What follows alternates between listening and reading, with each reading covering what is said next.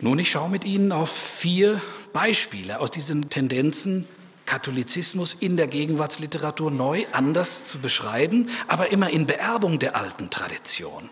Ein Heinrich Böll, aber auch Autoren wie Schneider und Lefort stehen im Hintergrund solcher Werke. Erstes Beispiel Ralf Rothmann. Jesus im Ruhrpott. Jesus im Ruhrpott unter dieser Überschrift erschien im Jahr 2004 eine begeisterte Rezension des Romans Junges Licht von Ralf Rothmann. Der Autor schildert in diesem Werk das Aufwachsen eines Jungen in den 60er Jahren, ein Aufwachsen, in dem Kirchgang, Beichte und Messdiener-Dasein einen wichtigen Bereich darstellen.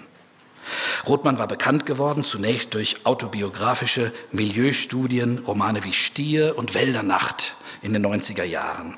Dort schilderte er in aller Anschaulichkeit, Drastik und Härte das Aufwachsen von Jugendlichen aus dem Arbeitermilieu in der damaligen Zeit.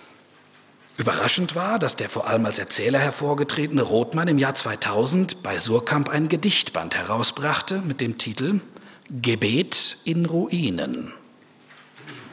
Überraschend in der Wendung zum Gedicht, aber vor allem in der Hinwendung zu explizit religiösen Motiven. Es sind Psalmen aus dem Berlin der Gegenwart. Eine Folge dieser neuen Öffnung zur christlichen Tradition. 2003 wurde Rothmann mit dem Evangelischen Literaturpreis ausgezeichnet, der explizit verliehen wird nur für, Zitat, Bücher, für die Christen sich einsetzen können. Aber christliche Literatur im klassischen Sinne schreibt er nicht, dieser Ralf Rothmann. Nein, kein Credo ist von ihm zu erwarten, aber eben doch mehr als Gleichgültigkeit oder Absage. Ein Schlüssel zum Verständnis, zu seinem Verständnis des Christentums mag in einer Figur aus seiner Erzählung Der Windfisch von 1988 deutlich werden. Loser, der Protagonist, gelangt zufällig in eine katholische Kirche und er erinnert sich an die Automatismen seiner Kindheit.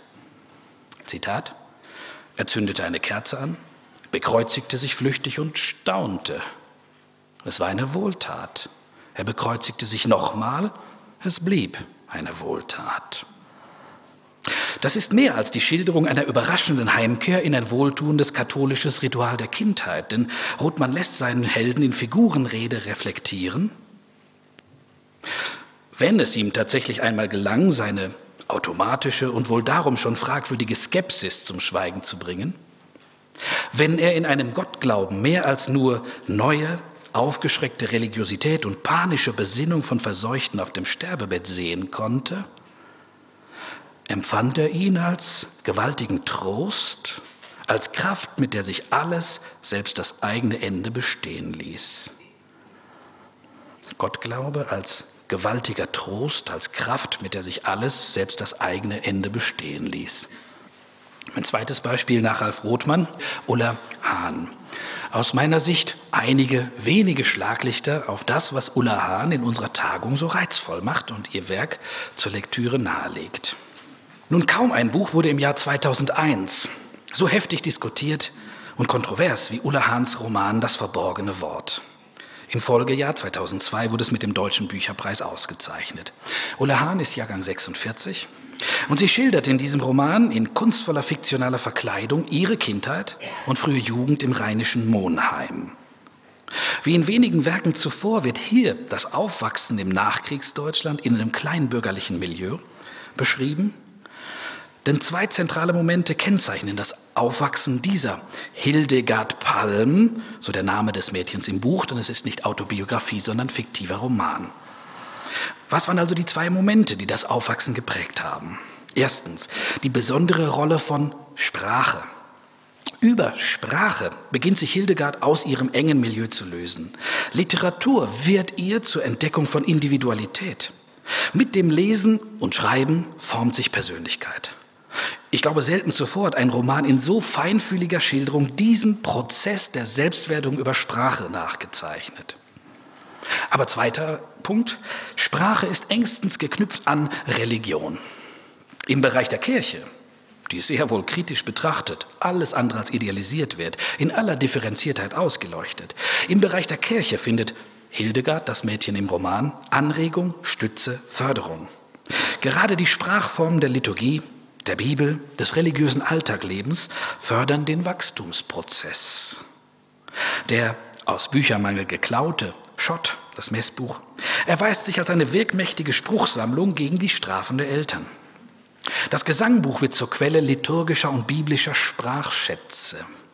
Denn so etwas schildert Ulla Hahn die fast sinnlich zu spürende Begeisterung ihrer Heldin für die Gegensprache der Kirche, die ihr aus dem Mief und Stumpfsinn ihrer Lebenswelt heraushilft. Ein etwas längeres Zitat.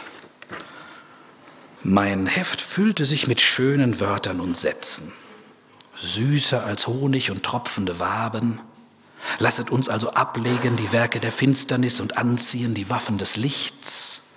Ich liebe, Herr, die Zierde deines Hauses, die hehre Wohnung deiner Herrlichkeit, Hosanna in der Höhe. Dagegen kam kein, heute back ich, morgen brau ich, an, kein, O du Fallada, der du hangest.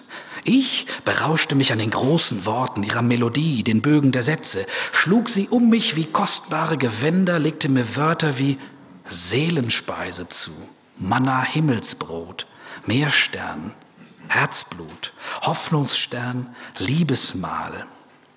Wörter, die sich auf mir niederließen wie Verbandsmull, weich, leicht, schmerzstillend. Ich denke, Sie spüren in dem Zitat die Verwundenheit von Befreiung über Sprache und Sprache aus dem Bereich von Religion. Mein drittes Beispiel, Hans-Josef Orteil. Langsam wird er wieder katholisch. Diese überraschende Passage konnte man 1996 in dem tagebuchartigen Skizzenbuch Blauer Weg von Hans-Josef Orteil lesen. Da bekannte sich ein 45-jähriger Schriftsteller offen dazu, sich seiner Kindheitsreligion wieder anzunähern. Orteil, Jahrgang 51, in Köln geboren, promovierter Germanist und gleichzeitig Konzertpianist, lebt seit vielen Jahren als freier Schriftsteller in Stuttgart. Geschickt positioniert Orteil die Szenerie. Er sitzt in einer Kneipe im Schatten des Kölner Domes, lässt ein Kölsch nach dem anderen auftragen, unterbricht sich, springt von Erinnerung zu Beobachtung der Gegenwart, bietet also schon formal bewusst nicht authentische Schilderung, sondern fiktive Stilisierung. Taufe, ja oder nein?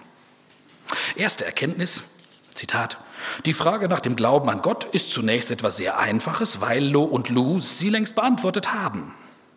Die Kinder haben ihren für sie entsprechenden Kinderglauben, mit dem sie sich ihre Welt erklären. Aber es bleibt hier nicht bei der Wiedergabe der Grundzüge des Kinderglaubens.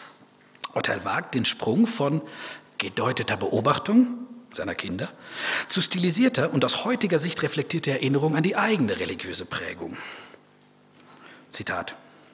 Auch ich habe doch ganz selbstverständlich damals an Gott geglaubt. Der Glaube an Gott hatte sogar etwas sehr Beruhigendes. Mein kindlicher Glaube war, wenn ich es richtig betrachte, ein Glaube an Gott, den einen und Unteilbaren. Es war eine strenge und einfache Form des Monotheismus. Das Vater unser im Himmel und das Gegrüßet seist du Maria waren die Urgebete der Kindheit, die im Grunde schon den ganzen magischen Kinderglauben enthielten. Mein viertes und letztes vertiefendes Beispiel werde ich etwas kürzer fassen. Petra Morsbach. Petra Morsbach hat etwas Unglaubliches geschrieben. Einen Pfarrerroman im 21. Jahrhundert. Ein Buch, das auf viel Verblüffung, Überraschung und erstaunlich viel Zustimmung stieß. Morsbach wuchs nach eigenen Angaben in einem weitgehend atheistischen Elternhaus auf. In ihren ersten Romanen, sie ist Jahrgang 56, spielt Religion so auch kaum eine Rolle. Aber vor allem über den in Niederbayern lebenden Vater kam sie mit dem Katholizismus in Berührung und in einem Radiointerview erklärte sie, der katholische Ritus, das spricht mich erstmal an.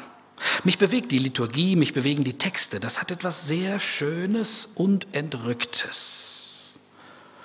Gleichzeitig gibt sie zu, die Dogmen und der Katechismus, das ist viel problematischer. Hier schreibt also eine Autorin, die respektvoll von außen auf die Welt des Katholizismus zugeht, durchaus mit Faszination, vor allem aber mit der Neugier auf das Leben der Menschen, die in dieser Welt zu Hause sind. Nun werden Sie wissen, der Pfarrerroman, der war in der traditionell katholischen Literatur der ersten Hälfte des 20. Jahrhunderts eine überaus beliebte literarische Gattung. Georges Bernanos, Tagebuch eines Landpfarrers, Graham Greene, Die Kraft und die Herrlichkeit, markieren Höhepunkte einer ja breit bezeugten internationalen Tradition. Als Mann Gottes als Mensch mit besonderem moralischem und sakralem Anspruch, da ragten Pfarrer aus der Reihe ihrer Mitmenschen heraus. Sie boten Reiz zu literarischer Ausgestaltung. Gerade an ihnen konnte man also heroische Selbstüberschätzung genauso aufzeigen wie tragisches Scheitern. Nun, mit dem Wandel des Priesterbildes nach dem Zweiten Vatikanischen Konzil wandelte sich auch das Schicksal der Pfarrer. Sie wurden von beliebten Hauptfiguren zu Nebenfiguren. Und zwei Alternativen legen sich dabei nahe, beide gleichermaßen klischeebeladen und damit literarisch, glaube ich, unfruchtbar. Wie will man heute einen Pfarrerroman schreiben? Entweder als Versuch von satirischer Bloßstellung oder aber in Form von enthusiastischer Überhöhung. Beides langweilig.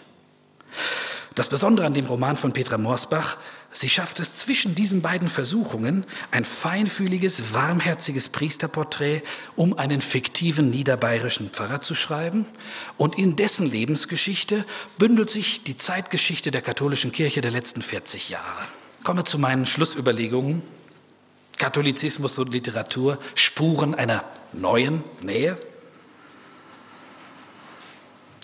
Zunächst, um allen möglichen Missverständnissen vorzubeugen, muss nachdrücklich betont werden, dass es sich bei den aufgezeigten Tendenzen und Beispielen nicht um eine Bewegung handelt, um einen Strom, um einen grundlegenden Aufbruch. Nein, nein.